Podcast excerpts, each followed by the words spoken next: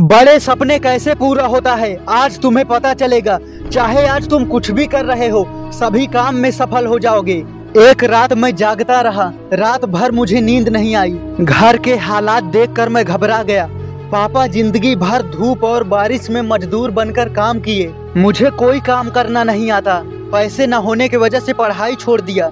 लेकिन एक बहुत बड़ा सपना है मेरा, जहाँ पहुँचने में न जाने कितने साल लग जाएँगे। पहले मैं जैसे भी था, लेकिन इस वक्त मैं बहुत चिंता में रहता हूँ कि मैं कुछ नहीं कर पा रहा हूँ। आज भी माँ मुझसे पूछती है, क्या करेगा तू ज़िंदगी में? तू जो कुछ भी करना चाहता है भूल जा उसे।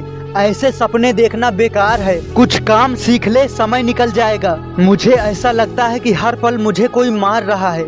मेरे सपने मुझे रुला देते हैं। बहुत दर्द होता है। खाना खाने को भी भूल जाता हूँ। परेशान हूँ ये सोच के कि क्या मैं अपने माँ पापा के लिए कुछ कर पाऊँगा? जान निकल रही है मेरे अंदर से। मुझे डर लगता है कि कैसे मैं लोगों को अपना चेहरा दिखा पाऊँगा। लगता है डिप्रेशन में जा रहा हूँ। मरने का भी ख्याल आता है।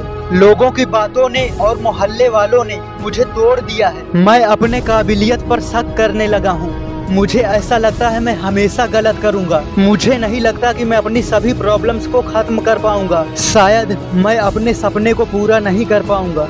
मेरे भाई, ये एक समझदार इंसान की कहानी है, जो हमेशा हार जाता है। अगर तुम्हें ज़िंदगी में नहीं हारना तो समझदार नहीं, पागल बनो। क्योंकि कोई भी काम को कोई सामान्य व्यक्ति कर सकता है तो कोई बड़ी बात नहीं है। लेकिन जहाँ ऐसा मोड़ आता है कि ये नहीं हो सकता। ऐसा कोई भी नहीं कर सकता। वहीं से जन्म होता है एक पागल का।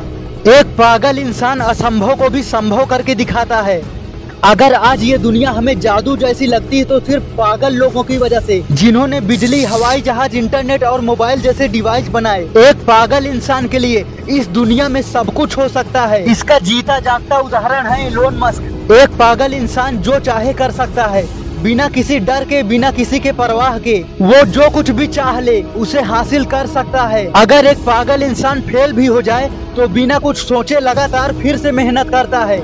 यही उसकी ज़िंदगी है। समझदार इंसान तो अपने दिमाग में ही उलझ कर रह जाता है। समझदारी एक वक्त के बाद हार जाता है मेरे भाई। काम आता है तो सिर्फ़ पागलपन और जिद, जो तुम्हें उससे भी आगे ले जाएगा। समझदार व्यक्ति का सोचने समझने का दायरा खत्म हो सकता है। उसे कुछ समझ नहीं आएगा। लेकिन तब भी उसकी मंजिल अधूरी रहती है।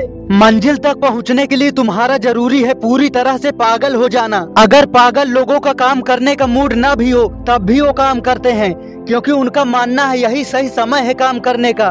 क्योंकि अगर ज़िंदगी को हमेशा के लिए मज़ेदार बनाना है और खुशी से भरना है तो पागलपन की हर हद को पार करके काम करना पड़ेगा। इसलिए अब जब भी हारने का मन करे, खुद से ज़रूर बोलना। मैं समझदार नहीं कि सोच समझकर फैसला बदल लूँ। मैं पागल हूँ। मैं कोशिश नहीं जिद करता हूँ। मैं सफल होकर रहूँगा। फेल हो जाऊँगा तो फिर से शुरुआत करूँगा। क्योंकि मैं एक पागल हूँ। सपना पूरा ना होने का दर्द सिर्फ़ एक पागल ही समझ सकता है। इस दुनिया में आज जो कुछ भी है, वो सब कुछ नहीं से शुरुआत हुआ था। पागल लोग जो चाहते हैं कर जाते हैं, वरना समझदार लोग तो गलतियाँ निकालने और मंजिल से पीछे हटने में माहिर होते हैं। अगर तुम दुनिया में कुछ करना चाहते हो तो ये बात याद रखो हर कोई तुम्हें पसंद नहीं करेगा। पागल लोग ये जानते हैं कि पुरानी आदतें नए रास्ते नहीं खोलती, इसलिए अपनी आदतों को बदल डालो। ज़्यादा समझदार लोग सिर्फ़ नौकरी ही करते रह जाते हैं और अपनी होशियारी लोगों को दिखाते हैं। लेकिन पागल लोग अपना पागलपन और जिद अपने काम में लगाते हैं। बड़े लोग बोलते हैं, हमने दुनिया देखी है। लेकिन दुनिया को देखने और दिखाने में फ़र्क होता है। पागल लोग सिर्फ़ उनकी बातें सुनते हैं, जो कि उन्हें लगता है कि ये काम की है, वरना किसी की नहीं सुनते। चाहे पेट और जेब खाली हो, तब भी पागल नहीं रुकता। याद रखो कि हर दिन अच्छा नहीं होता और हर दिन बुरा भी नहीं होता। लेकिन अच्छे और बुरे के एहसास में जो तुम करते हो, वही तुम्हारा भविष्य बनाता है। सफल होने के लिए पागल हो जाओ, क्योंकि एक समझदार इंसान को लिमिट पता होती है और एक पागल हर लिमिट को पार कर जाता है। यही पागलपन तुम्हें एक दिन वो सफलता दिलाएगी जिसे तुम पाना चाहते हो। बस अभी ये मानो कि हाँ मैं पागल हूँ कुछ भी कर जाने के लिए, हर हद पार करने के लिए। दोस्तों, मैं तुम्हारे साथ हूँ, इसलिए इस चैनल को सब्सक्राइब कर लेना, क्योंकि मैं तुम्हें महान और सफल बनते हुए देखना चाहता हूँ। जय हिंद।